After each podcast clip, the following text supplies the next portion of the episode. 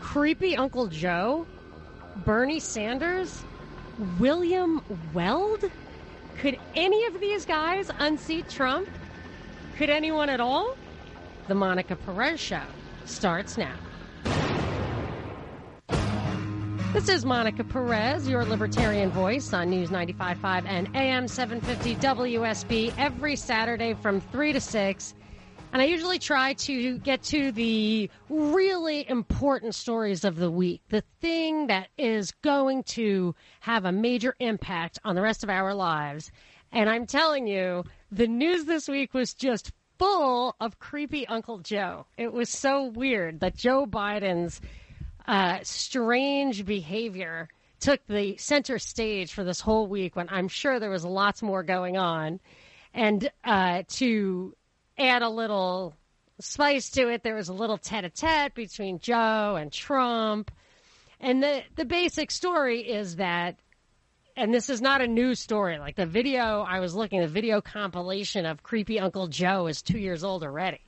So uh, he he um the story with him is that he touches women inappropriately. And when you look at these videos, it's it's like he has a hair fetish. I mean, I think that's basically what it is because he's doing this to, I'm sure one of the women I saw had to have been over a 100. I mean, she was just old and totally creeped out. Then there's a little, little girl couple of little girls. He gets so close, but it just, it really looks like he's smelling their hair. And there was one where he's just hanging on to Hillary Clinton. They're coming off a plane. If you've seen any of these compilations, you've probably seen this one where like he's at the bottom of the stairs and he's like got her around the waist, which I'm sure who knows what apparatus she has under those pantsuits. Nobody wants that. And so he's like holding on to her. She's clearly trying to get away. And what it actually, I could see. I, I, so the question is, does that disqualify him? It definitely does not disqualify him because he's 35 years old and presumably was born in this country. So that doesn't disqualify him. Uh, but and and does it even like rise to the level of sexual harassment? I don't really think so, but I will tell you this what you could see there and what I've noticed, because I've, uh, in, in the day, I've had really more than my fair share of sexual harassment. And a lot of times what they're doing is they're, they're making inroads and it doesn't look like this ever went anywhere with him. So that isn't what he was doing, I don't think. But they're making inroads by kind of invading your space and daring you to kind of push back or react and you're not because they're in a superior position and you don't want to be rude. So you give them the best possible reading and they're, they're literally preying on your good manners. That's that, to me, that's at the heart of sexual harassment. And then as they take more and more liberties, at a certain point, you feel like, oh, I, I guess I should have like drawn the line, but you know, I was giving him the benefit of the doubt, and I, that's what I tell my daughter. I'm like, if you ever feel like the slightest bit weird, you're right, and you need to just say, hey, you know, get out of the situation, or say feel weird or whatever, because if you let that go, then you somehow, they always end up saying to you, like, what? You, you know, you're all so, you let me smell your hair? you know? So, uh, unless people say he did take it the next step. I, I don't have any reason to think that. Uh, and and here's the thing about what disqualifies a person. The the foibles and quirks that people have, and everybody has them, is really is only as important as the media wants it to be. So they can they can ignore the most important stuff and they emphasize stuff that really isn't that important. And if you if you peel the onion one more layer, you realize there's a reason for that, or certainly uh, having something in the closet for safety's sake is kind of a must potentially. I mean, this is how I think it works. So let's assume that my premise is correct, which You don't have to assume. We're going to go down the rabbit hole for a little while, then we're going to climb back out. But let's just go down the rabbit hole for a little while. So you can, they, you're being selected if you're if you're in that position you're being selected and why do they why will they select you? Well they'll select you because you can win but also because they control you. See that's what i think kind of happened with jfk and nixon and reagan. They were in there. They were selected. They were part of the scene. And maybe even gerald ford uh, although in his case, Nelson Rockefeller was his VP, so that is probably reason enough to get shot at. But with the other guys, I think they were real insiders, but they couldn't be controlled because they were also real men. And I think that's why Watergate was a coup, JFK's assassination was a coup, and um, the attempted assassination of Reagan, I think, was an attempted coup. And maybe even an effective coup because he was different after that. But my point is that they they need to be able to control the candidate, the the elected person. And so so they bring out or suppress whatever. And and the they that I'm talking about is the is the place not not getting any higher than this, but the place where money and media meet. Wh- wherever that place is, it's a place above the parties, and it's a place that that brings in a lot of factions, defense spending, um, debt, so that you know interest spending, all this kind of stuff. Um, who's benefiting from the power of government? So I believe that the media and where media money meets, they kind of structure how they want these things to go and what they want to emphasize or not emphasize about candidates. And and I look at the Joe Biden thing and I feel like in this early stage, since media is a big part of this, it could be that every week or every month they're just going to highlight and maybe take down one after another of the, I think now 20 people who are running for president for 2020. And I, and I look at someone like Joe Biden, and my gut tells me that a white guy is not getting the Democratic nomination this time around. I just don't see that happening. Be, and, and for one of two reasons. Either because you know you just see all this identity politics coming around and intersectionality where like you have to ca- you have to be able to check a couple of boxes sex or sexual orientation and um, an ethnicity or a, an oppressed creed or whatever. You have to have like some boxes to check. Uh, victim boxes? Is that a way to put it? Or just a uh, an under uh, underdog box.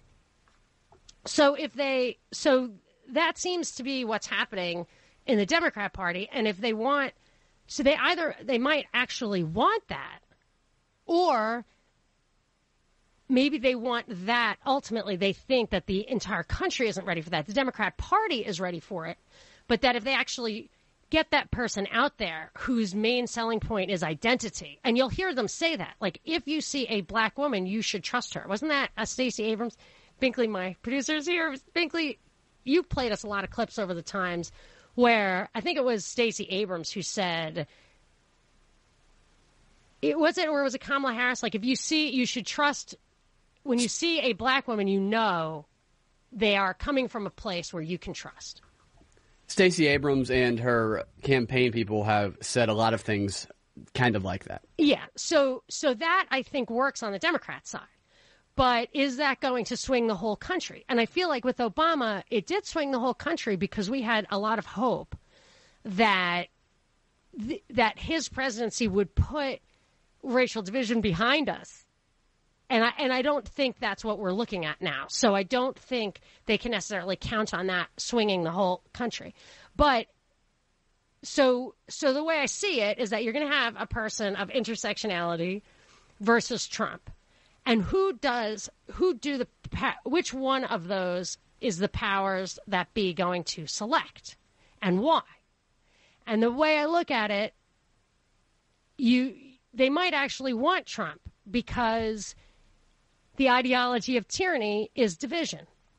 And that can only happen in a democracy where they get people fighting against each other instead of looking up and seeing that all the guys at the top are are increasing the debt, are increasing the wars, and it keeps us distracted. Now, it would also work if you flip that and you put the person of intersectionality up there, maybe somebody who's kind of um, antagonistic, combative, like Trump, where you get a Jussie Smollett thing, where you see this, this,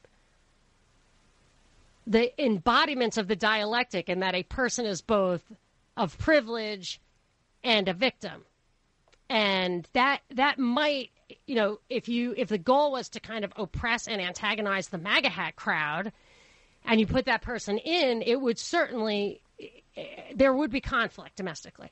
But if you look at the foreign policy element, I can see that Trump would be the one that they would want for this reason or the kind of macro stuff. Because for one thing, if if the economy is going to blow up because of long-standing policies of zero interest rate and stuff that has to kind of never really correct it, and I'm not 100% sure that that powder keg is still going to explode, the debt is what worries me the absolute most. And if there is rising interest rates, that's going to be devastating fast. So I worry about that. I just wonder who's going to be holding that powder keg when it explodes. They'd probably need another term for Trump if they want him to be the one to hold it, at least.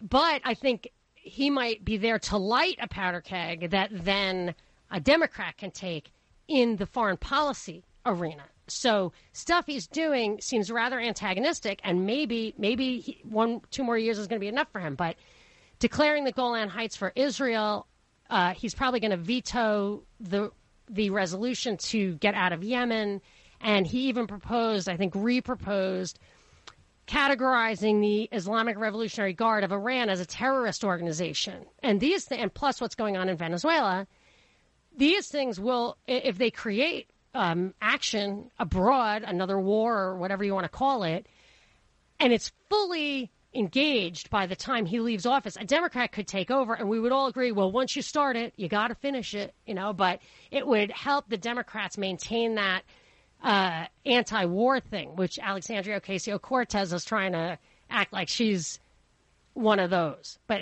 they can afford to have one or two people like that.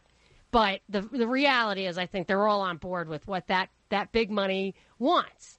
So, do we? Uh, so what? Who they want up there matters, but it's not. They can't just cram it down your throat. So what we want, what what the zeitgeist is, what the people are feeling, also really matters. So we need to look at how we can affect it, or just which way the wind is blowing is this really Trump's to lose as the economy continues to do well, for example, or is it is it a no-brainer he'll never get a, a second term? So I want to know what you think. 404-872-0750, 1-800-WSB Talk, or you can tweet at me at Monica Perez Show. Monica Perez. Everything you do is being watched by some all-seeing eye. On News 95.5 and AM 750, WSB. Talking about whether you think anybody really poses a threat to Trump right now, and, and maybe you think it's obvious he's going to get he's going to be booted. I do not think that is obvious. 404-872-0750, 1-800-WSB Talk. I'm going to Mike in Claremont. Hey, Mike, you're on with Monica. Thank you, Monica. You were talking about Trump regards to foreign relationship, and I think about North Korea. I spent a tour overseas, and I was in Japan, Korea, and Philippines, and things like that they always had that nuclear threat over their head. I'm not saying it's not over their head, but the first time there's there's daylight, and when I say daylight, it it reminds me of retail. Although the last time said they say when he went to Vietnam he didn't accomplish anything with North Korea, but they did. He exposed North Korea to the type of economy that he could have in North Korea should they come on board with Trump. So all of a sudden he's had his appetite whet. So I think that not only is Trump great with the the financial aspect of it, but his foreign policy has got more credence to it than anybody, and it's refreshing that we have somebody in there that really does have a pair of gonads. But uh, you, you take a look at NATO. NATO wasn't paying their fair share. Our friends, as well as our enemies, we're all thinking about it. China has just been playing us like we. My show, Mike. I'm a lady. You're working blue. I didn't know it was a bad word. Oh. no, I'm just kidding around with you. Just trying to inject a little levity. Um, okay. I got no. I'm only kidding around with you. I uh, I have to take a break, but I want to respond to both uh, the North Korea thing and the NATO thing. I have a little bit of a different take on it, but I love your take, and I'm going to respond to it after the break. Thanks a million, Mike. Uh, 404 872 0750 1 800 WSB Talk. This is Monica Perez. Monica Perez. And now for something completely different. On News 95.5 and AM 750 WSB. I am your libertarian voice on WSB, Saturdays from 3 to 6, talking about could. Uh, what's your gut on if Trump is a shoe in in 2020? If they, I don't even care about that. Can anyone really beat him? If is the strategy from the other side, which I think is going to be to emphasize identity, is that a strategy that can win the nation or just the Democratic primary?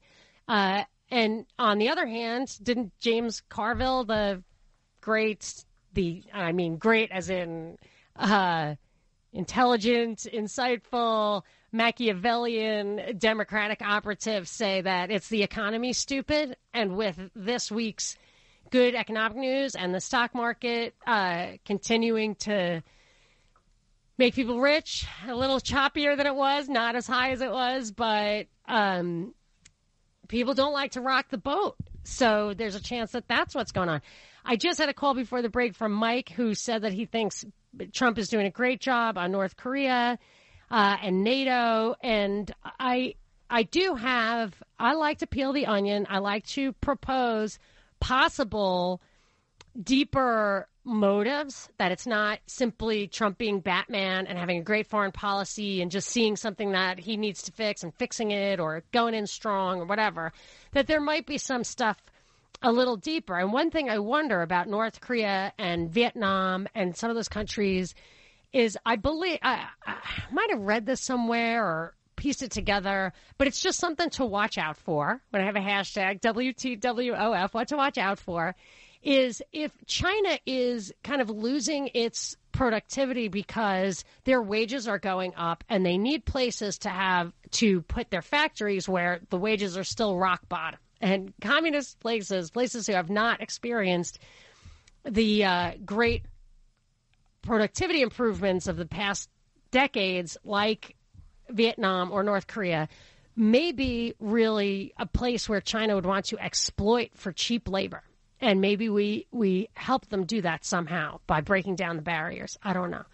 And then the other I hope for the best. I hope that we're what we're looking for is just a, a free market. But I have a feeling that North Korea would be captured by China, and uh, if they if they were to open up, and NATO, uh, I worry about about encouraging a lot of other countries to ramp up their defense spending. I think they should pull their own weight. I, am not a fan, actually, of NATO. I think um, I would be what the founders might call a continentalist. That your your allies are really at your borders. We have a couple of oceans and a couple of countries, and from there we can defend ourselves, and we have no business being way out there. But and you know, if one, somebody in NATO goes to war, we have to go to war with them. Turkey is still in NATO. What are you going to do then?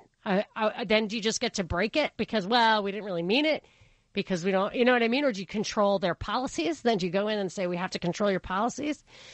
So I don't mind so much that they should do their own defense. That's fine. But we, at the moment, the United States, spends roughly half of the world's defense dollars. So if NATO is going to ramp up their spending, I would hope that we would get to uh, let ours fall back a little bit. But I don't think that's going to happen. And then you got to wonder how much of this is just, uh, you know, wealth redistribution from the taxpayer to the fe- defense companies, oil companies, big banks. So I, you know, I'm not a big fan of that stuff because the numbers don't seem to make s- sense to me. I'm going to go to Maurice in Stone Mountain. Maurice, you are on with Monica. Hi there. Um, I don't know if you saw the article from The Hill about Biden um, back at the end of uh, the Obama administration being in Ukraine, and there's recordings of him bragging about how he forced uh, them to fire a prosecutor. I did uh, see that article, and I saw. Yeah. I saw that little video and I was so turned off by it, Maurice, and I bet you you had the same uh, cringy reaction, which was that guy in that video was clearly uh, a shill, a Western shill, who opened by saying that the territory, we lost our territory, it wasn't right. I mean, surely you know the real story behind Ukraine. Yeah. Oh, Yes. So I was a little put off yeah. by that whole thing because if you listen to Victoria Nuland's hidden audio, she talks about getting Biden to come over and seal the deal on the coup that took out the democratically elected president of Ukraine. And so I was looking for that when I clicked through on that article and I listened to the video and I didn't get what I wanted. So maybe that's confirmation bias. I don't know. But um, so what so so what did you think the smoking gun was in that he got the prosecutor fired but but isn't his Well, benefit from was- ukraine much greater than that with his son and everything Um, yeah, for sure. Well, it was his. I mean, the point being that it, it was uh, the prosecution was against his son or the company associated with his son. Um, I just thought that the, there's another probe too that's coming up too out of the Ukraine. Um, I just thought that was relevant. That's probably. I mean, I think that Biden is a gone, you know, for this reason and others. Uh, you bring up a great great point that i've been noticing more and more and more is that they're they're going nuts on this thing with Biden being creepy, which the video I saw was two years old already, and you could have probably made one ten years ago.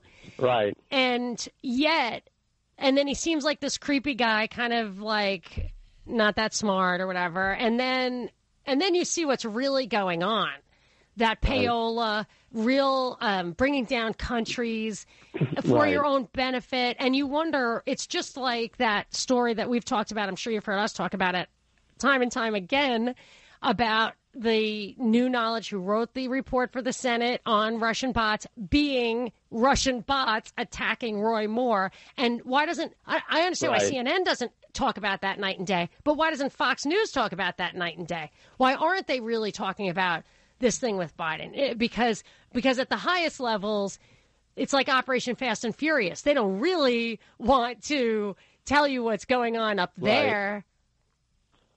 Well, So- uh, not to go too dark about it, but I mean, I think there's more to the children thing with Biden than is just meet, meeting the eye there.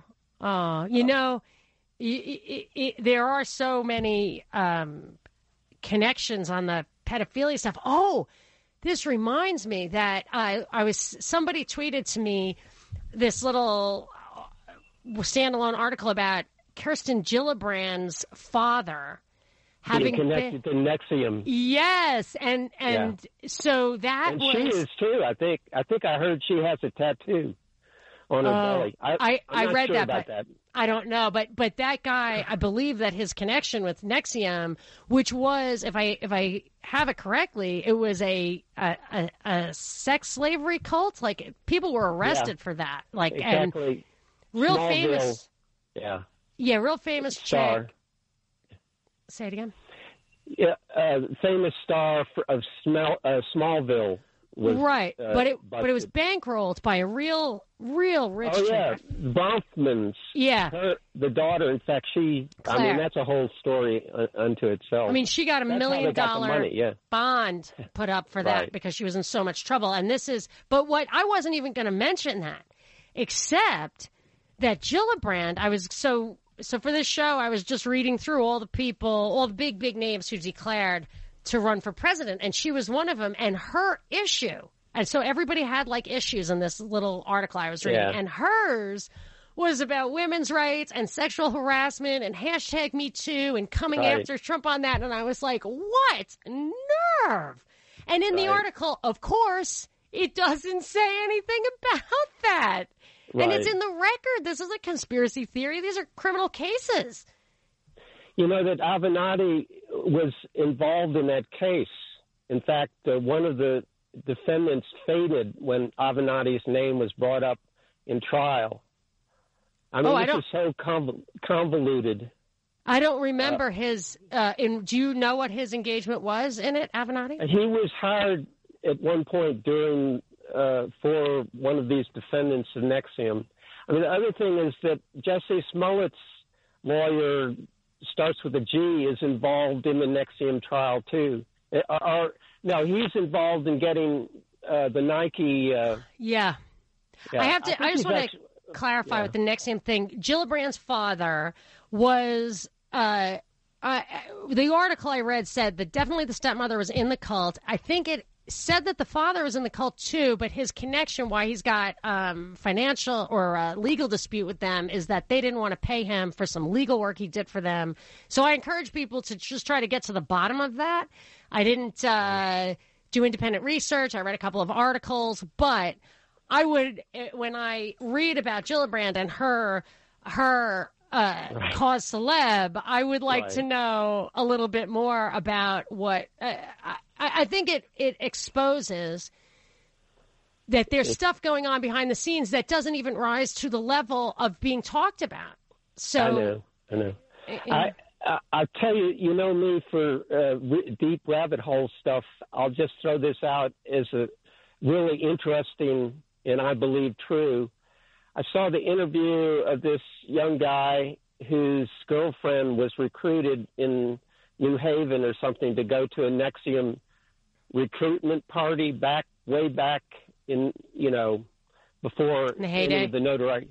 And he, I mean, this is surreal, but he describes that the attendees were, uh, let's see, uh, Wiener, uh, Stormy Daniels, um, uh, Wiener's wife, wife uh, you know, yeah, uh, uh, Huma Al- Clinton's- Abedin. right, and Well- uh, that he was, you know, he they forced him out when they did their thing. You know, it's, they do weird, you know, it's like a, it's really it was a mind control thing. Um, Yes, it- I, I think that's true. I'm going to ask you, Maurice. I'm going to I want to take another call before my break. I'm going to ask you to if you if you could tweet at me that video and that implication because the Stormy Daniels thing to me, she's a very creative person, especially after Binkley gave us all that hidden audio of how she was running an operation in Florida of a political nature.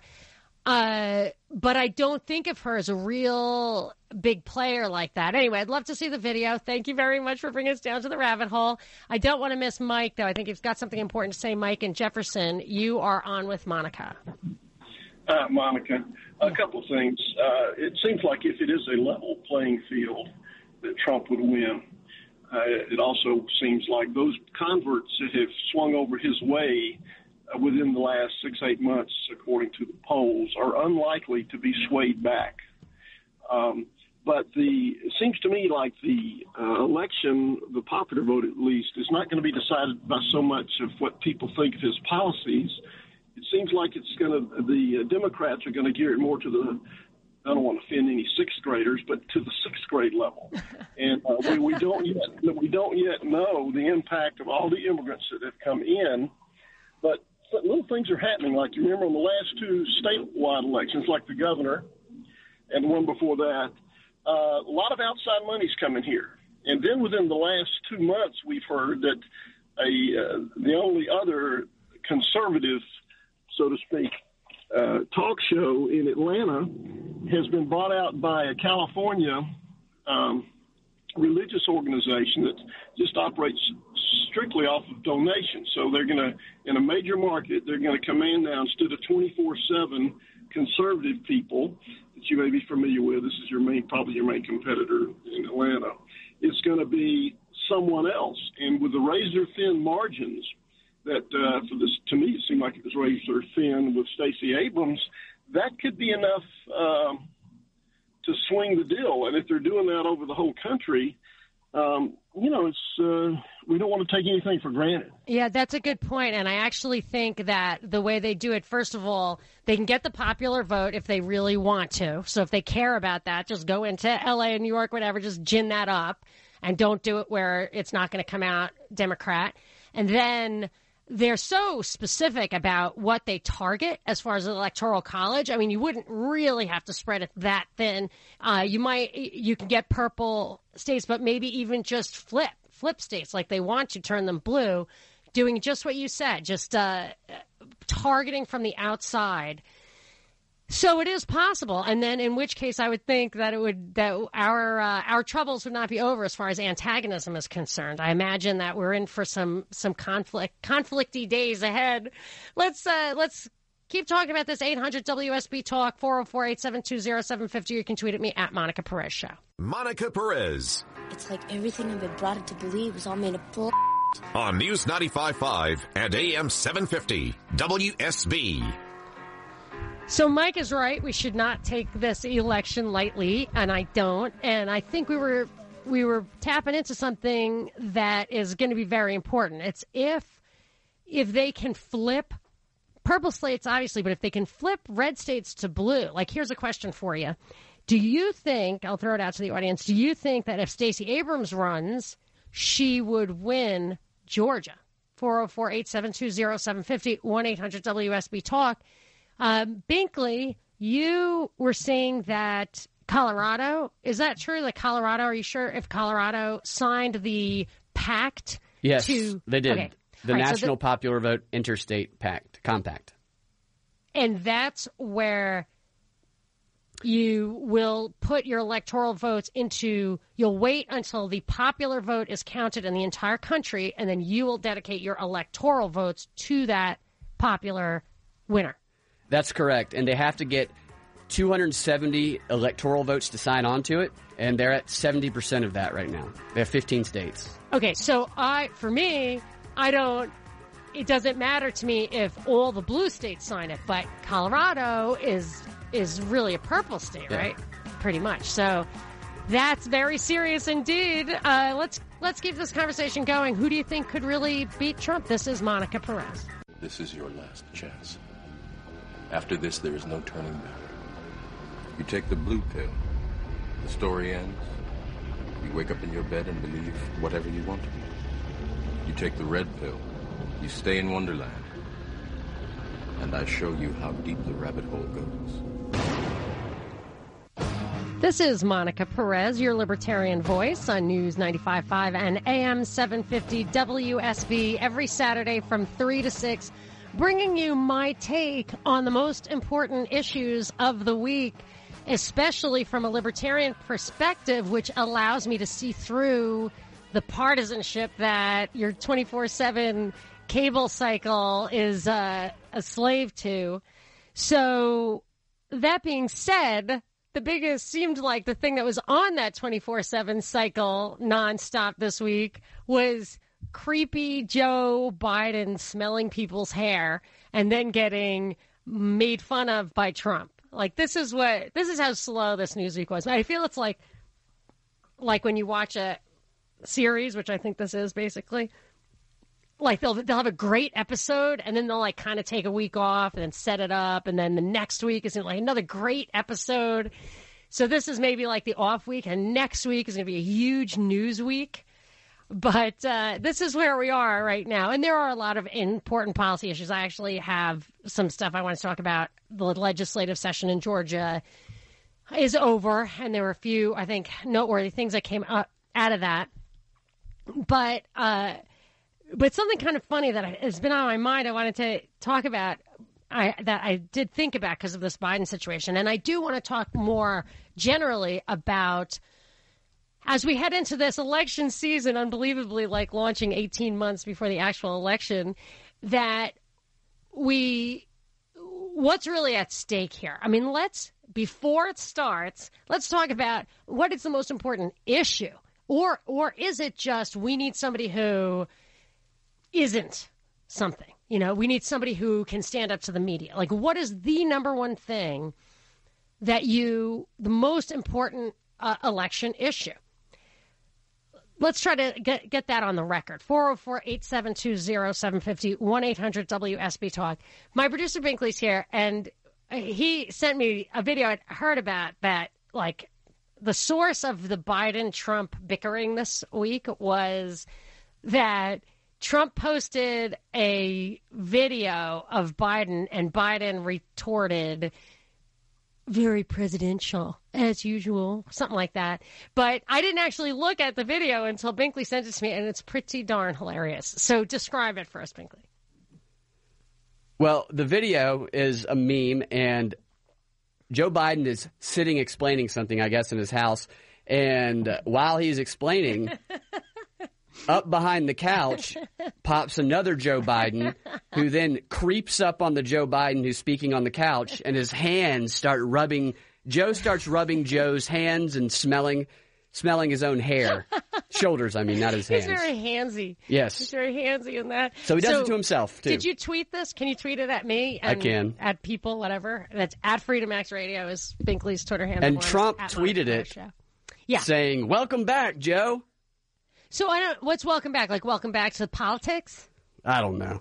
I think so because then he went on to the National Republican Congressman's Convention and said, uh, "You having fun? uh, Fun now? Welcome to the real world, Joe. Welcome to the real world." And like Joe's been in the, Joe's been has a role in the real world. I think he took credit for writing the USA Patriot Act, which they tried to pass under Clinton. And so Joe's Joe's above and beyond in the real world. He's been uh, kind of fingered for helping seal the Ukrainian coup on our behalf. So I think I think Joe isn't as goofy as he seems. But what was interesting to me is this idea that memes are so powerful, and we have talked about that on the show before. To I, I don't I think maybe it was Dean who tweeted at me my uh, number one tweet one of my one of my number one tweets tweeted at me a I believe it was a slideshow like 150 pages of DARPA or some U.S. defense institution this future of memetic warfare, memetic warfare. And the idea is that they can use memes, which can be pictorial like this, or uh, short videos, or just an idea, a word. And they use that to expressly uh, many, many things in this in this slideshow that we talked about. But one of the things they absolutely do is, and I quote them, they enhance dysfunctional subcultures. And and in the thing it says that it's directed at foreign audiences, that it's a weapon. But first of all, I just I, I always marvel at the sick morality behind that. You go into a country for whatever reason, is it is it literally lobbing missiles at you? Because if it is, just lob them back. And since we spend half the money in the world on defense that is spent in the world on defense, we spend it. I think we we should be able to get that unless we sell it to other people, which I think we should not do. But if they're going into other countries and they're enhancing dysfunctional subcultures, just the, the morality of that, I, I, I withhold my consent as the taxpayer who's financing that. I'm I am hereby saying I'm coerced into doing that.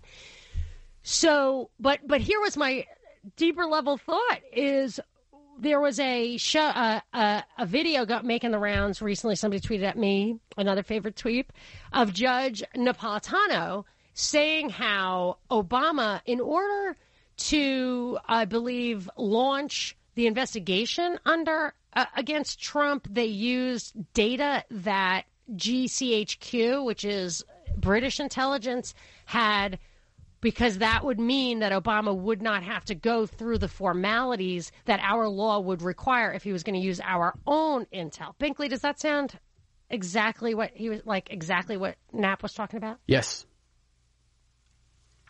Okay, so he then, so and Binkley responded that he and I have been talking about the British influence and uh, manipulation, the British interference in our politics ever since the Russian interference meme started rising. Yeah, I think they started the whole thing.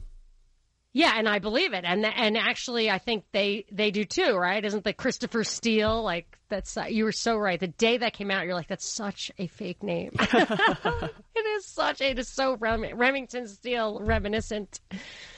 So, and and the Chatham House and McCain cooked that or whatever. Yeah. that It, it emerged from a an interaction between those two. The Chatham House is the mother of the CFR, the Council on Foreign Relations. So, I like this stuff is all there.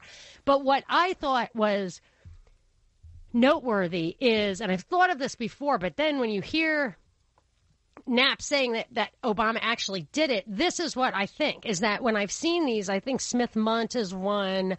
Uh, there were a few, there are FISA, of course, there are quite a few laws that allow for things, allow our government to do things to people in other countries or target people in other countries that they're not allowed to target towards Americans. So surveillance and propaganda, they're allowed to direct that at foreign audiences, even if it contaminates domestic audiences.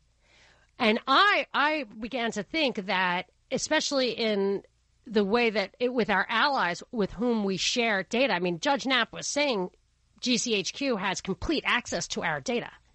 So, what's to stop us from maybe not formally, but or I mean, Obama was doing it, uh,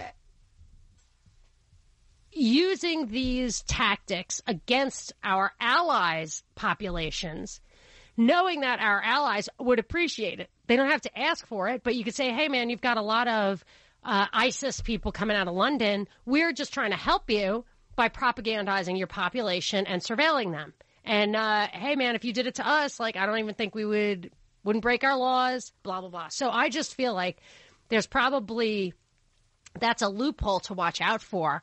And it makes me think that since we have dysfunctional subcultures that are being developed and enhanced by front organizations, by the media, by uh, I mean, even government organizations. But beyond that, when when I see these things appear to emerge inorganically, this populist mo- mo- moment, this white nationalism meme, I- believe this stuff is being uh, these dysfunctional subcultures are being created and enhanced artificially by people who will benefit from them, and those people are at the top: the CFR, Chatham House, etc. Go ahead, Binkley. What do you got? One of the things that they've been caught doing, I can't remember the specific operation, but it was seeding stories in other countries that blew up and ended up getting picked up in our media by media that believed they were real stories. So it it targeted us in that manner. And you're allowed to, that I think is allowed by our laws, that if it wasn't intended, if our government didn't intend a meme or story or propaganda to target domestic audiences and it was just a, a collateral damage, that I think is, is allowed. That's what Bernays would intentionally do is create dramatic scenes in other countries and he'd bring American media there to see it and they'd come back and report it as truth. And they thought it was truth. Yeah, I mean, I think that's that could be part of what the memetic dysfunctional subcultures of other countries, right? So if they go in to the uh, like the Muslim Brotherhood supposedly was infiltrated by the British a long time ago. Nasser in Egypt in the 60s had proof of that, he said. So when they did that, then they can get them to do things over there like Assad, actually, Assad's father was called Bloody Assad because he put down a Muslim Brotherhood uprising in Homs in like 1984. And you've got to wonder if that was a dysfunctional subculture that was enhanced intentionally to further a geopolitical purpose that had more to do with territory and oil or whatever than it did uh, anything native, anything organic. And yeah, we're we get fed those images and and I, I bet that would pass their their smell test. So I have I do have a lot of people want to talk about the election and what we should be thinking about. Uh, Richard, Ed, Tariq, we're gonna let me take my break and then we'll start hitting the calls. 800 WSB Talk. You can tweet at me at Monica Perez Show. Monica Perez. Maybe it's something really cool that I don't even know about. You know. On News 95.5 and AM 750 WSB. I'm back taking some calls. We've got some great calls teed up here. 800 WSB Talk. You can tweet at me at Monica Perez Show. Uh, first, I'm going to Richard in Atlanta. Richard, you're on with Monica. You there? I'm I'm here, and I hear you. Yeah. You're on the air. What you got? Ex- excellent. This is what I got. First off, talking about dysfunction and propaganda in the Communist uh, Democratic Party. Um, I'll, I'll tell you why Trump was going to win. For one, he's going to win because they're pushing this stuff called reparations. And there's millions of Americans, and over our dead bodies, are you going to uh, come and accomplish that kind of thing? And America better listen because these people are uh, true in what they're saying. They really hope and wish to enact this kind of stuff because they're desperate. They'll do anything they can to try to hold on to power. So I'm out there to warn Americans. You better, when they say this rhetoric that they're saying, they're absolutely serious about it. I, I did notice that that came up. Uh, I got different when I see like the same headline come up or like the same theme come up from different places all at once. I oh that always puts up a flag to me and the reparations thing. I have to like get my mind around. There's obvious reasons why it, it's. Let me say this, Monica. Yeah, go ahead. Demonize Trump all the time about saying racial stuff. You know, they're a bunch of Stalinists. Uh, if anybody's trying to gem up racism, it's the Democratic Party and their identity politics.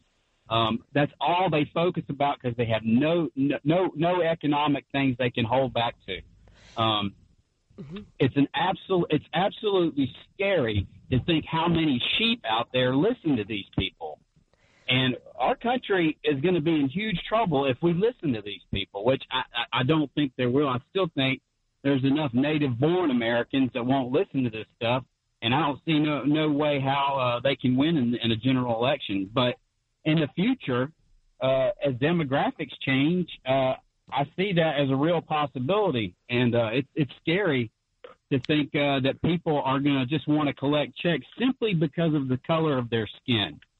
That's that's uh, and I, I and I know millions of other Americans.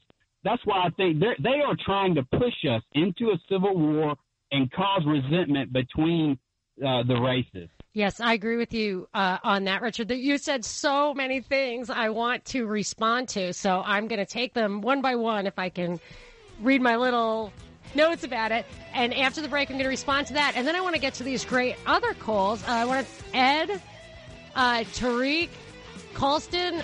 They're talking about uh, universal basic income, bump stocks, making people felons overnight uh, social engineering. So I think we're we're going to take some deep, deep dives coming up after the break. 404-872-0750, 800 WSB Talker. Tweet at me at Monica Perez Show. Monica Perez. This will not stand, you know? This aggression will not stand, man. On News 95.5 and AM 750 WSB. I am your libertarian voice on WSB. Saturdays from 3 to 6. And we have we are in the middle of quite a uh, lively and in-depth conversation about a lot of the election issues that are bubbling up to the surface. A lot of the big issues that are uh, dominating our news right now. 404-872-0750, 1-800-WSB Talk. Uh, the caller before the break, Richard, had some you know, mighty uncomfortable things to say that, uh, you know, I hate to be alarmist, but he was talking about, and and the reason I, I think he's on something is that I've heard this coming from a lot of different angles this week. Uh, reparations. So I, I don't know what the exact mechanism would be, but I think the idea is to make whole the defendants of slavery in this country uh, by giving them money that comes out of the taxpayers. And, and the, your first thought is going to be my I had ab- I had nobody in this country before, during, or immediately after the Civil War. There's absolutely no chance I had anything to do with that.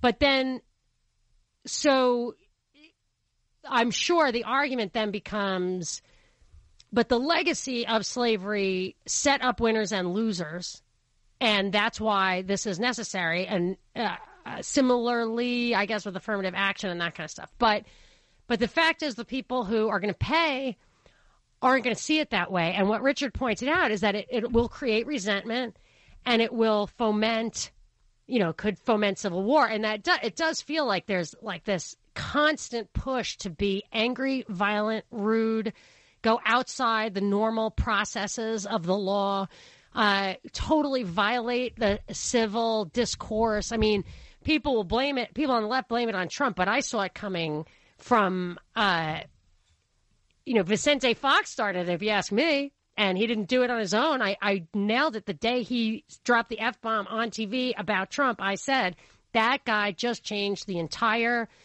uh, manner, the culture. That was intentional. He got away with it. Things are, that's, that's going to really start happening. And yes, it has. But he also said that it's the left who's encouraging this stuff, the racism, uh, and they're not going to let it go away. And I would say they, it's the same thing for poverty. These are where they get their power. And of course, that's the inherent conflicts between the population and the government is that they get their power out of your fear, your fiscal insecurity on the left or your physical insecurity on the right. And they need to make you afraid fiscally and physically in order to keep especially this two party psyop going. Uh, and and then Richard also said that these are sheeple who are falling for it, and I would say that is actually giving too much uh, moral credit. In that, actually, George Washington said you cannot expect people to vote against their own interests. You cannot rely on ideology or virtue or anything when it comes to voting, or or that I, I whatever is the exact quote. That's what I took away from it. So they appeal to people by the the message is you will benefit from this personally.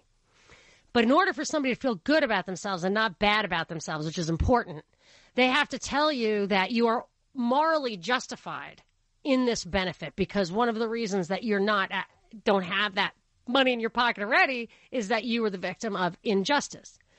And they and sometimes they have to actually move the definition of morality. And I always thought that was the first time I really saw that was Do the Right Thing by Spike Lee. I remember thinking, I just, no, no fundamental morality could mean that was the right thing.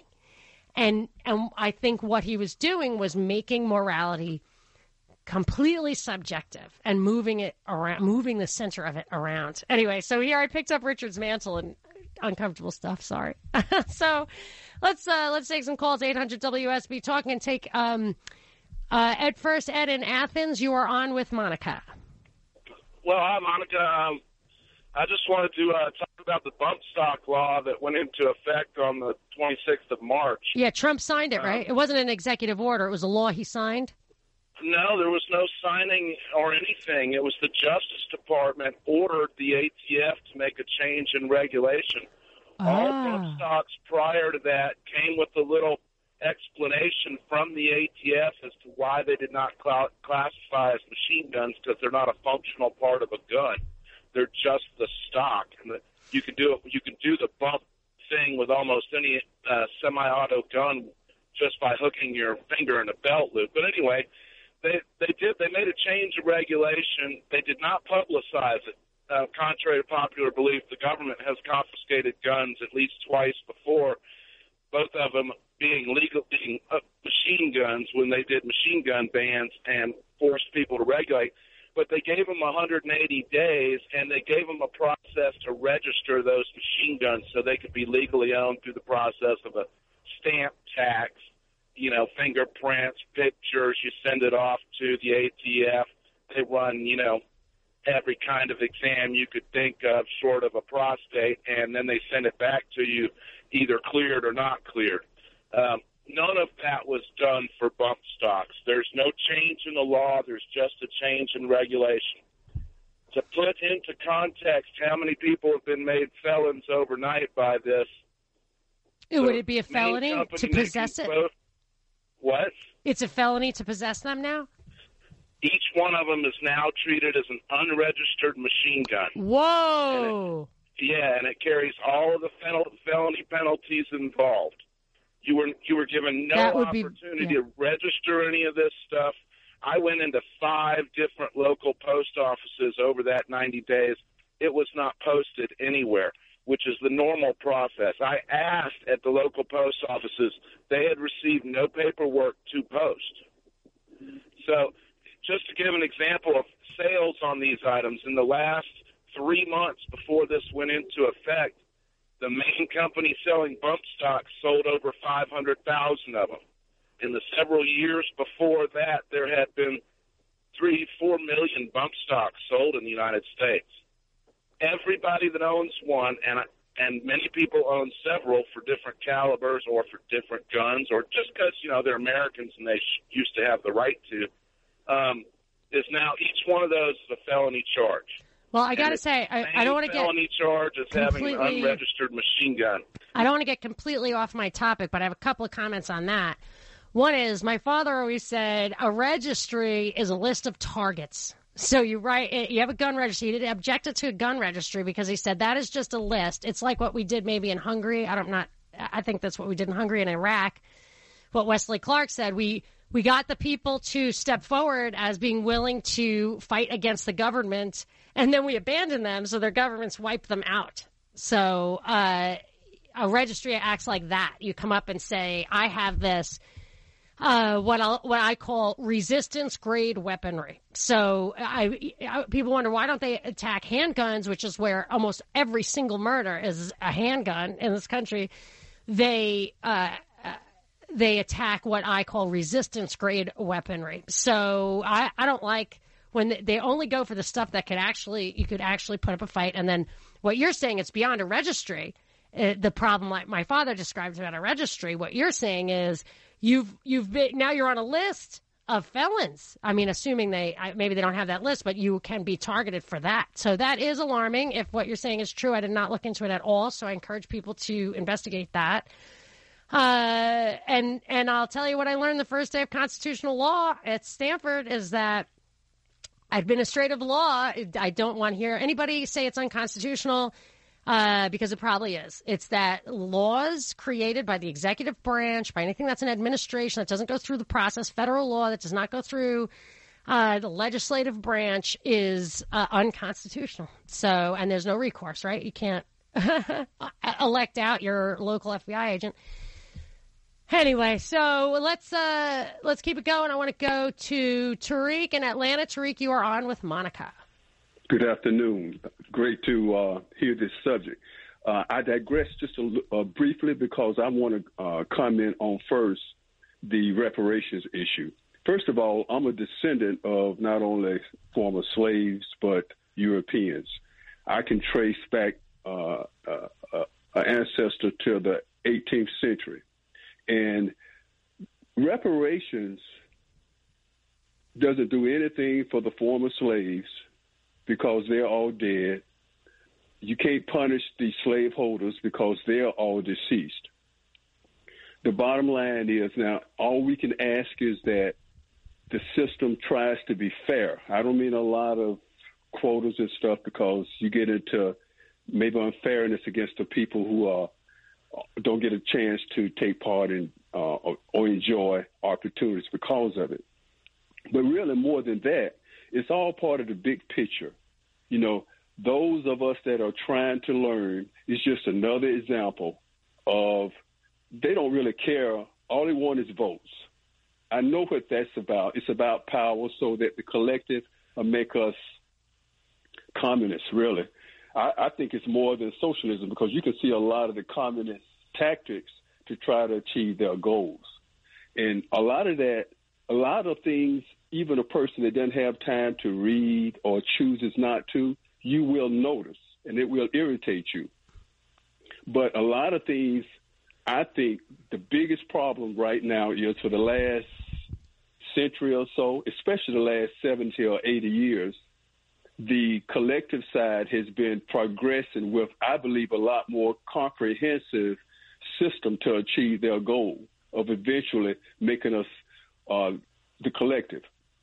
You know, you know, when I mean by collective, the state, the community, you know, uh, globalism, and all of you know, communism, socialism, fascism, all of that, Nazis, all of it came out of that whole um, sphere.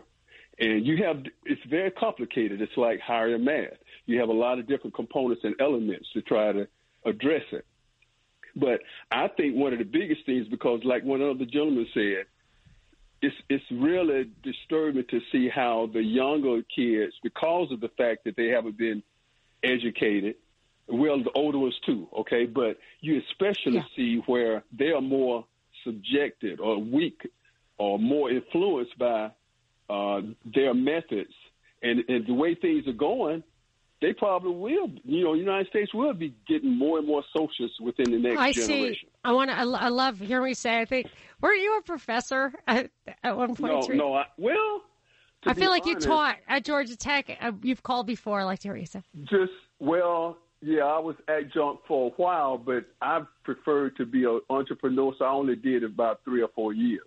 Well, it seems like you have an interest in educating people to what's really going on. So I like to hear what you have to say.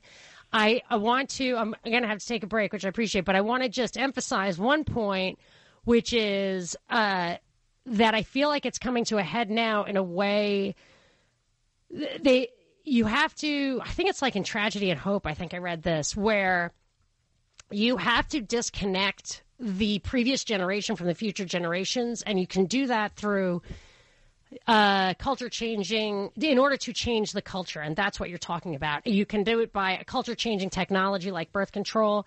You can do it by taking the kids away from the parents and um, perhaps in, through the educational system. And I feel like they've tried that so many times, but I wonder if now it has. I see that in the younger generation. I really feel like they cannot think. They are so susceptible. They're so impressionable. They're so susceptible to faulty logic. I do think that's the greatest risk. I got to take a break. Um, thanks so much for the call. And uh, Colston, hang on. Ray, Bill, Romulo. Uh, up next, this is Monica Perez. Monica Perez. You maniac! You blew it up! On News 95.5 and AM 750, WSB. I'm going to go straight to the calls. Colston in Atlanta, you're on with Monica. Uh, it's Clifton. Oh, I'm sorry. You know, there's You're a little fine. typo I- I- there. I'm kind of glad of the first two callers because this is kind of relevant to kind of what both of them had to say. Uh, I'm kind of interested in your thoughts as well. If inevitably our country is heading towards UBI, which it is, Universal 30 years, basic income. Everybody gets a check. sort- You Yes, explain. Yep, go. So eventually we will be there. You know, whether it's 50 years or 30 years, we will be there where it will be implemented. I'm wondering why people aren't making as much of a deal about Andrew Yang and some of the other candidates as he's trying to implement this now. And it, it helps with a number of things that uh, are pretty relevant to your first two callers. Um, the respiration thing, Reparations. Yep. rep- reparation. Yep. Uh, in, instead of that, you, you're looking at a thousand dollars a month, and I, I hear the question a lot: How does that help people that are already receiving benefits, say eight hundred dollars a month? Well, a lot of those people that are receiving those benefits, they have uh, conti- contingencies that they have to go by. Yeah, no, they're going to work it out. But I, I'm picking up. You're right on the. It ha- probably say it serves the same purpose as the reparations as the UBI, uh, the universal basic income, just writing checks. I will give you my take on that after the break. 800 WSB Talk. You can tweet at me at Monica Perez Show. Please take my hand. Now open your mind to me. Please. Open your mind. Open your mind. Open your mind. This is Monica Perez, your libertarian voice on News 95.5 and AM 750 WSB every Saturday from 3 to 6. And boy, are we hitting some serious topics. I wanted to talk about what were the biggest issues that would face us in the 2020 election. Who, what do you care the most about, really? Not what they tell you to care about, but what you really care about. And the stuff that is coming up is uh, not what I expected. So the last uh, caller mentioned the universal basic in- income concept, which when I first mentioned that or heard about it, was completely not on anybody's radar. It was just a ridiculous idea, and it could, didn't. It couldn't even make it into the the lexicon, the book of words, because it was just so far out of what anyone would expect. But but I'll tell you, they they get these ideas out there. It's what my producer Binkley here uh, pointed out was the name of bills that they don't expect to pass, like the new Green Deal, but they want it out there to start the conversation, a messaging bill. And I consider this Andrew Yang, who is the presidential candidate uh, and the Democratic Party, who's promoting this idea of the universal basic income, UBI, as a messaging candidate. He has one issue, he's there to push it. It's a big tech thing. Zuckerberg likes it too. And they say that it's a tech thing because robots are going to replace us and we're going to need to be subsidized, which, in which case, whoever's building those robots doesn't really need us. Kissinger called people like that useless eaters. But what really galls me about it, what really galls me about that argument is that the United States government, through universities, direct grants, and tax code motives, incentives, uh, subsidizes, greatly subsidizes tech that gives power to capital over labor. When you're making something, you have to decide whether you're going to use, you're going to invest in a material, a factory, whatever, or you're going to you're going to have laborers. So when they when they subsidize people like you don't like science. I'm like I don't like. It's not that I don't like science, although I don't really like science actually. But it's not that I don't like science. I don't want the government subsidizing because they're stealing my money for something I'm not using it for. And but now I realize the real danger of it was that they created an impenetrable uh, asset class, you know, the people holders of assets. And now they're saying, well, you're, you're, we have replaced you and we now are going to, through our largesse, compensate you for that. Otherwise, we're going to have riots in the street. But in reality, they, I mean, they're working on just reducing our numbers anyway. So, but the, but for me, just the immediate problem with a UBI, Universal Basic Income, is it's the same thing as like moving everybody into the cities and off the land, which is another big thing. You you create this dependency so that, and I saw it with Obamacare, but uh, it was very European to me. We were what they do in Europe for stuff like health when when it's paid for by the state is they have to demonstrate they have to protest in order to get this big massive wealth redistribution or increase in the uh, subsidy and then hope that it trickles down to them. Whereas for us, if you have your own money and you can you can give labor and get cash and buy stuff with it, or you can say, you know what, it's not worth it. I have this potato here. I'm going to plant it in the ground. Hopefully, I don't know how potatoes work, but it seems to me like one potato grows one potato. So I don't really understand how it works. Can't be true because they have like a million eyes. All right, so you plant your potato, and then at least you have a substitute. You have a way to just walk away. But when you're in a city and there's no way to get food, there's no, you know, they're trying to get rid of everything the guns, the gold, and the getaway, but also the food, the water, the things that give us independence are the basic necessities where if you're really at the end of your rope, you can just walk away. And when you have universal basic income, or maybe you have an illness that requires medicine, so, like, watch out for that kind of thing where, like, you have to be plugged into the grid or you cannot survive. I mean, that's the kind of thing that I worry about the most. So, not worry about the most, I worry about everything. But about the UBI stuff is that it creates a dependency where if you need more, you have no lever whatsoever but to beg for it and protest for it and get ever more shrill and ever more collective. So the collective is on the wanting side. You know, they, they, they, we then have to only act as a body. And I don't, that, it's, it doesn't make sense. It just gives too much power to the organizers, whether they're on the protest side or on the, um, the protestee side. Anyway, so that's there's my you know the one thing that really sticks in my craw about that stuff.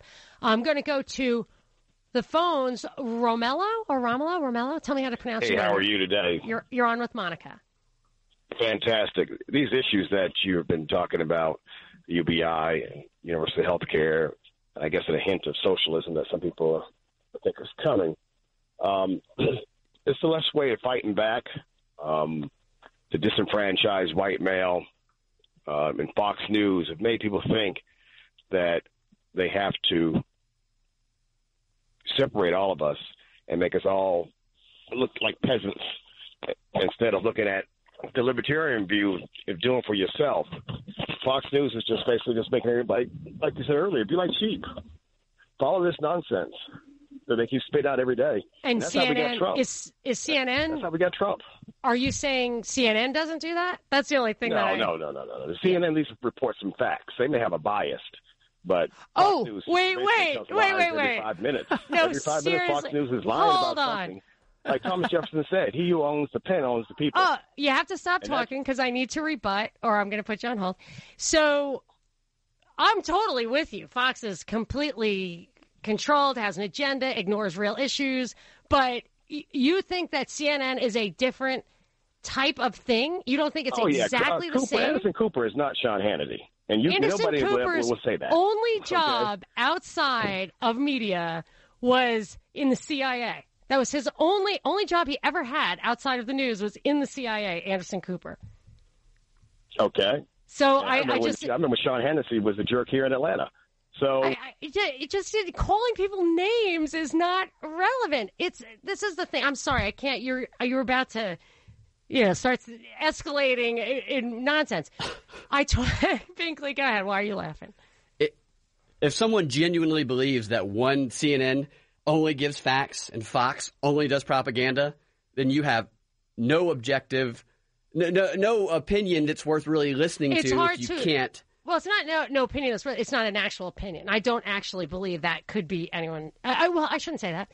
People do believe that, but it is a result of the propaganda on CNN. They all deceive us. that makes you think that. And this is something I noticed when it's when I became an anarcho capitalist, when I really looked and said, wow, like no one is looking over their own shoulders. It was the, the heart of the dialectic, the two party psyop. All you're doing is this tunnel vision at the other party across the way and their media outlets and whatever, and seeing all the things that you hate about it.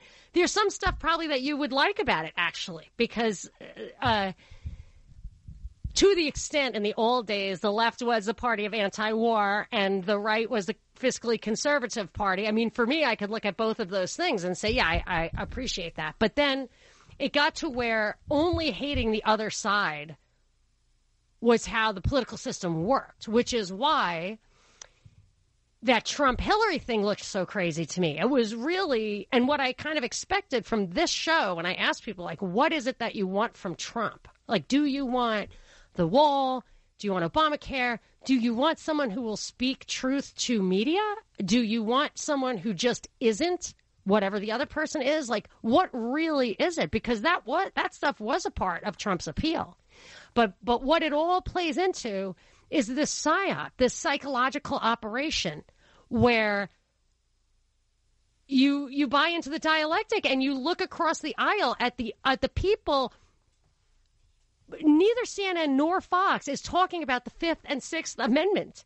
Nobody, when they report on Cosby, Bill Cosby, talks about all the constitutional rights that he lost to go to jail right now.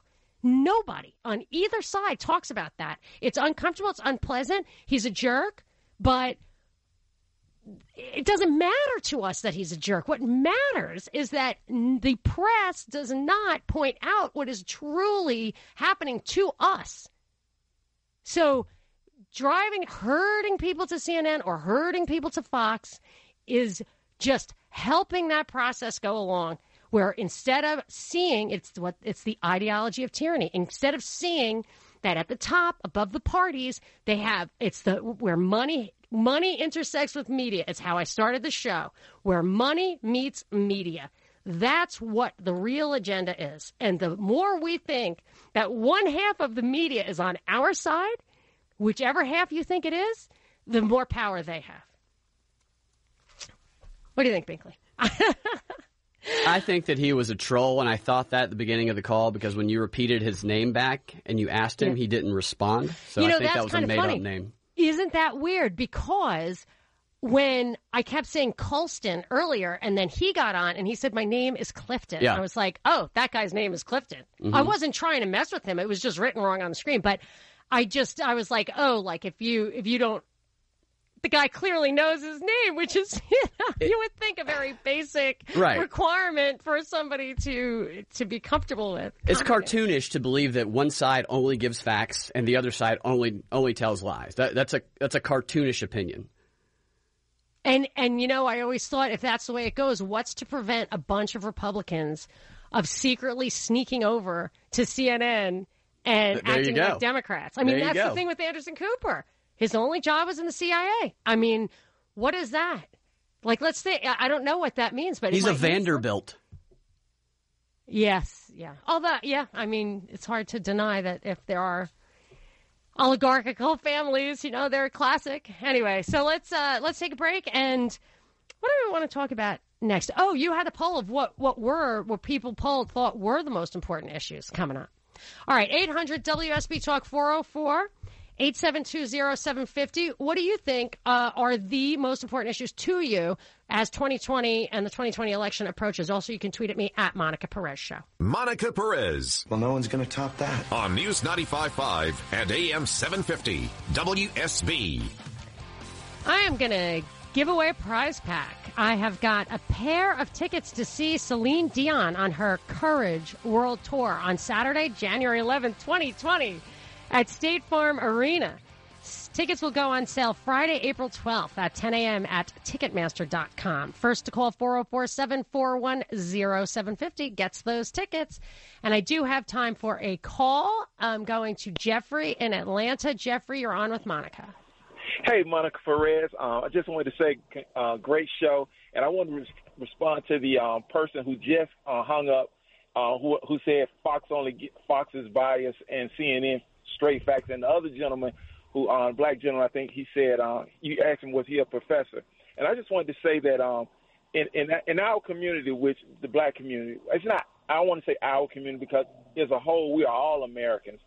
The um the youth under under 30 has just been so brainwashed to not even see that um under every president their community has been getting worse and worse and worse whether the race or color of the president and it's just that we don't i mean not saying we the the community needs to learn how to how, how to um flourish in this land opportunity for themselves instead of just blaming one another and um and using um and, and just using race.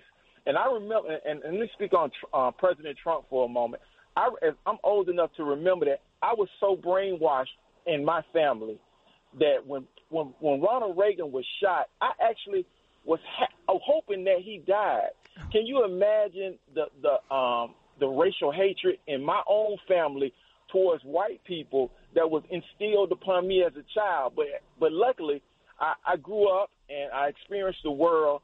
And when, when President when President Trump first started running, I didn't like him as a person, and I didn't know why. That's the ignorance I had.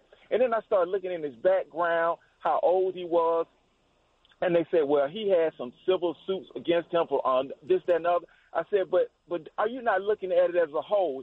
He was he's a seventy something year old man. He was brought up in racial tension Hold on. and this, Jeffrey. Yes, ma'am. Can you hang on through the break? I got to take a hard break for commercials, and then, but I have something I want to ask you. Yes, ma'am. Hang on. 800 WSB Talk. This is Monica Perez. Monica Perez. Wow, that was intense. On News 95.5 and AM 750 WSB. Always intense, libertarian. Saturdays from 3 to 6 right here on WSB. That's me. Uh, I am, I left Jeffrey on hold the entire break. Sorry, Jeffrey. Thank you for holding. No, ma'am. No problem. Okay. Um, I just there was one thing that there was a few things that you were saying, and uh, can you just give it uh, in a nutshell, kind of your main point or what you want, and then I, and I just want to follow up on something. So give us a little recap. Okay, I was just saying that how, how my community is um, just so being misled. I mean, being misled. The youth under thirty. I mean, as a black person, I'm 51 years old, and I could. You're just 51. Yes, ma'am. Okay. And I can just remember um, how, how I mean how the racial hatred is being installed upon them. I mean, instilled upon them to as, as being controlled for for some entity. I can't say what it is, but some entity is controlling them. Because I can I can remember when when when President Reagan was shot, and the hatred in my family uh, was so great towards him that I was actually happy that he had got shot too. So I can imagine now the hatred that's being instilled upon um, young um, um, black people under 30 and their kids about President Trump and um, and how our community has been getting worse. And what and then when I say community, I'm not just saying the black community, but specifically the black community, but we're all Americans. But we've been constantly getting worse and worse under every president. So it's not the president; it's it's it's our it's, it's our train of thought, and a certain entity has control of that thought. And um, great show. And uh, I just want to ask you. your question. I want to Yes, ask ma'am. you two things. Yeah. Um, one, you had said. So, do you feel if your family had that kind of emotion at that time, do you feel that that was a result of actual trauma, or, um, or th- you know their their thoughts being influenced? Because you can, if you have real yes. trauma, you can you can. It's easier to project onto some outside cause, you know, but you're or you're damaged. Yes, ma'am. Yes. Um, as my my mother is like seven. My mother's seventy one now. So she, I could, yes, she was traumatized back then. I remember she told me when she was in school that a certain nurse of a certain color. Uh, when my mom had like ringworm in her head and stuff, and she went to Archer High School here in Atlanta. We're born and bred here here in Atlanta, and the nurse just brushed her off, and she had some, you know, she yeah, it's it, it was from some, some traumatic, but sti- I understand that, but still, you still have an opportunity from where we Yes. from from from from from other countries. Yeah. If you see other, if you broaden your perspective from other countries, America is just about the last country where you aren't, where your future isn't determined by who your family is, who your parents are, or who your parents aren't. Like in Africa or in India, if your parents are a nobody, you will you will be a nobody for the rest of your life. But in America, your your father can be in prison, and your mother can be a heroin addict, a functioning heroin addict, which mine was, and you can and you can rise above and be the president of the United States. You mean to tell me that that vision isn't stronger than any hate vision? Yeah. So this is what I want to interject here. Great so, call. Binkley's loving it. Uh, it's well because it's a perspective that very few people can bring. You can bring one side or the other, but it's not usual. People can bring you the uh, a positive synthesis. Usually, the synthesis is a negative thing, but the positive synthesis. And this is what I'm thinking: is that what it, what you were saying earlier is that the trauma so what I think happens is the trauma that people did experience and still do, to a less extent, I believe, uh, is exploited, and it's exploited in a way that disempowers people by telling them that the reason for the problem. The reason for all their problems, like worrying about having a bad hair day. Well, people don't like my hair because I'm black. Like you disempower somebody by taking normal insecurities or trauma and telling them that it's out of their control. So, you know, everybody has a bad hair day, but if you think it's out of your control, it's because society hates your hair. You Yes, know what I'm ma'am. saying? So that it's disempowering, and that's what I find to be so sad about it. And that, and because if one were to feel disempowered, and I felt that way too. I was a scholarship kid. I transferred from community college to Harvard. It was very clear these guys were swapping their dad's internships among each other. So it didn't look like nepotism. I had no hope. I really would like hit bottom and just wonder if it really was so rigged, but it wasn't because yes, ma'am. I, I got oh, it was in, not insurmountable. You know what I mean? But if you are so disempowered, what you do is what you're actually doing is relinquishing your power up because somebody's promising to use their power, but it's not their power; it's your power, and then Yes, we ma'am. lose the power. Yes, ma'am. May I say one other thing before I get off the Yeah, phone? yeah, yeah. Um, to see, what they're doing today is one incident they're magnifying. I, I took a survey from my friends the other day. I mean, I own an auto body shop. Auto, I mean, an auto body shop here in Atlanta. And what they do is, I asked everybody. I said, you know what? Raise your hand if somebody in your family or you know of somebody who was discriminated against in the last year. Raise your hand. Nobody raised their hand. I said, so what they do is, I said they they they, they get if if we if we were to if we were to magnify all the good, it will outweigh the bad every day. the the, the see what what like Jess Smollett. What happens is if if your cause that you're fighting for isn't that bad or isn't that worse, you have to artificially manufacture it. And what Yes. they're doing is manufacturing hate and all these other things, and they do it 24 seven. So the people who who who are who, who are against hate, you don't fight hate with um, uh, saying um, you trying to fight it. Just be for positive. But the positive people, the good people, the good men, the good women, they are silent. They are they aren't manufacturing goodness 24 seven. And and I and I and I hang up now. And Yeah. God bless you and Thank your family and your cause. And take care. You too. I hope you call back, Jeffrey. I liked your uh, very um, complex and multi-dimensional viewpoint. And and I would say he touches on something that I have mentioned several times, which is that if you have to manufacture an example of the problem that you're trying to change the world to react to, then maybe that problem isn't the real problem. So, uh, and this is the kind of, I remember when Eric Holder took office, whatever, and he said, you know, it's time for us to start having honest discussions about race. And I was like, I envisioned that phone call with Jeffrey. I was like, yes, that would be great. Let's all come together. Let's solve the problem. Uh, but I don't think that's what Edward, uh, uh, Eric Holder was envisioning. But I, I read a book a long time ago called Authentically Black by, I think, John McWhorter, who's a black linguist professor at Berkeley. Uh, a tweet. Nick Cooper just uh, tweeted to me recently, "You'd make a great interview." I don't do too many interviews, but uh, I'm thinking about that one. And he said that yes, there are there are prejudices and there are structural problems, whatever, but they're not insurmountable. And only if you see them as insurmountable are they. It's like that. There are only two unforgivable sins: uh, presumption and despair, and they're unforgivable because you would never ask forgiveness for them. You presume you're going to be forgiven, or you despair of being forgiven. It's that it's it's allowing yourself to believe that you are disempowered. And then it's so frustrating. It's like what I was saying before about the socialism thing about universal basic income. The only thing you can do then is protest and complain and join together and get increasingly shrill and angry. And, you know, you just cannot. That's why I'm an individualist and a libertarian. I want, I want to be able to make my own choices, which, which funny enough, that I should say the pricing mechanism is this, is this wonderful thing that if you have free prices, everybody's choices is in that one price. Because if that roll of toilet paper stays on the shelf just a couple of days too long, that price is going to go down. And it's a function of everything that went into that. Maybe he doesn't buy any more of that brand or whatever. But this individual voting in every way and every day on the individual basis, it requires liberty.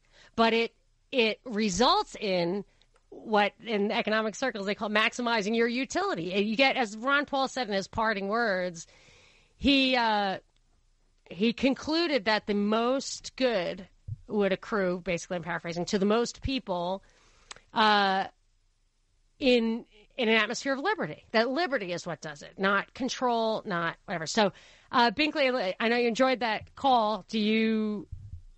I'm sure you had like a lot of thoughts. It reminded me a little bit of what Kanye talked about when he talked about the the choice to focus on what's good and focus on love and focus on what, what you can yes. do. Oh, yes. That was another thing that I had actually concluded that, and I'm not your, uh, I'm I'm not like a very spiritual person. I'm not. I'm saying like I I practice religion, but I and I do, but I'm not like a that kind of. It's not natural to me. I have to work at it.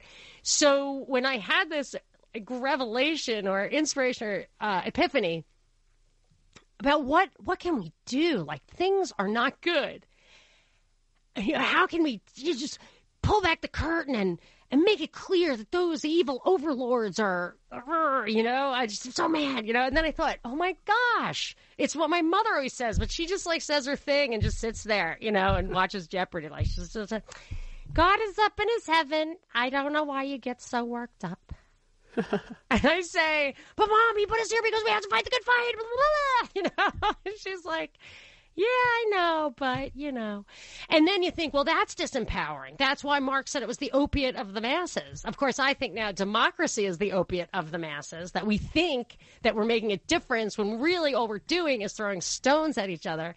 But my epiphany was if you really love you really love, like even those people, and it's like basically impossible to love people you don't know. But if you view it with love and understanding, and even is a little condescending, but like even a little bit of pity, and believe that there's a God, and and even if there isn't, what harm did it do to approach with love? Because if there's no God, in the end, it's hopeless anyway. In the end, you don't know. You know, it's there's no hope now if there's no love. Like what makes humanity worth even the effort if it's not for good, right? So, so anyway, so I, I, I find that inspiring and, and good. Oh, but Kanye, I wanted to add something about that, but you go if you've got something, Binkley, and then I'll tell you what my Kanye point. I was going to say, didn't Jesus say that you should love your enemy? I think so. And it's very difficult. That's why they keep us emotionally divided and inject politics into everything so they can divide us because it's very difficult to even want to talk to or work with someone if you feel nothing but rabid hate for them. Yes, and that's what keeps us out. And and I think I always thought of the like love your enemy thing, the story of the Good Samaritan, where it's just this who they are. You know, if they're not in your group, then they're they're in the out group, and then you could treat them differently. So Yeah. that and that I think is They're very- dehumanized. Yes, and and I really believe that that was the essence of kind of see Christ in everybody. And since I do have a show on Easter, I wasn't going to do it, and my husband said, "Make the most of it. You know, do it." But so let's see it. I'm not. That's not my thing. Like I said, I'm not the Monica for that. there are other Monicas that are better at it. So, um, but the Kanye thing, I was reminded of because Trump was at this national congressional thing. Uh, conference or I don't know, dinner. And he made this big long speech. And it's like, what should my new slogan be? Like, should we stick with Make America Great Again? I mean, everybody's already got the hats, you know? Or uh, should I, should we keep America great? Because we pretty much got, you know, mission accomplished. Sell some more hats. Yes, yeah. Well, actually, he didn't say that. I was ad libbing there. I was, you know, just giving a little. He didn't say that about the hats. You're right, because that is something. You know what, Binkley? He's definitely going to change it because of that. Mm-hmm. Is my guess, and he's going to make all the hats ahead of time and not tell anybody what the slogan is, so he can be the first mover. You're right. but Kanye's was really the best. Make Yeah. America great. Make America great, whatever that means to you. It's that projection thing. Let's wrap it up after the break. This is Monica Perez. Monica Perez. Yeah, well, you know, that's just like uh, your opinion, man. On News 95.5 and AM 750 WSB. We're wrapping it up. If you did not uh, hear that whole show or you want to hear it commercial free, we post it uh, courtesy of WSB very generously, gives it to us commercial free to post on uh, the Prop Report, or you can find it on MonicaPerezShow.com. And uh, we also post a podcast on Thursdays. So you can get the WSB show on Wednesdays and the podcast on Thursdays on the Prop Report. And Binkley, I am going to let you leave us with some an interesting little headline tidbit. What you got relevant to what we've been talking about? a universal income pilot study in Finland. The results have come in, and the goal of the study was to boost employment. And it did not boost employment, did not make people more likely to get a job, but it made people happier. The universal basic income, which of They course drink a lot of vodka there, right? Is the vodka free in Finland? Do you think?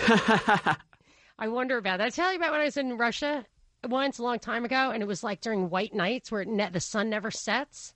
Oh, you did tell me about that. Yeah, and I and like my husband and I walked in and we're like, why instead of like a, the nice bottle of Evian on the nightstand, it's like a bottle of vodka, like a little flask of vodka. Yeah. at four in the morning when we were wide awake because of the sun, are just like, oh. so I feel like they give it away, like they like bread lines, simply the vodka lines there. But yeah, I- wouldn't expect. I would expect people to be happy to get more money, and, and it wouldn't change their behavior because they had more money. It, it seems like it would be less likely to find you, get you a job. Yeah. Anyway, no surprise, but we uh, this may be a surprise. We'll be back at our regular time next Saturday, right here on WSB from three to six. This is Monica Perez.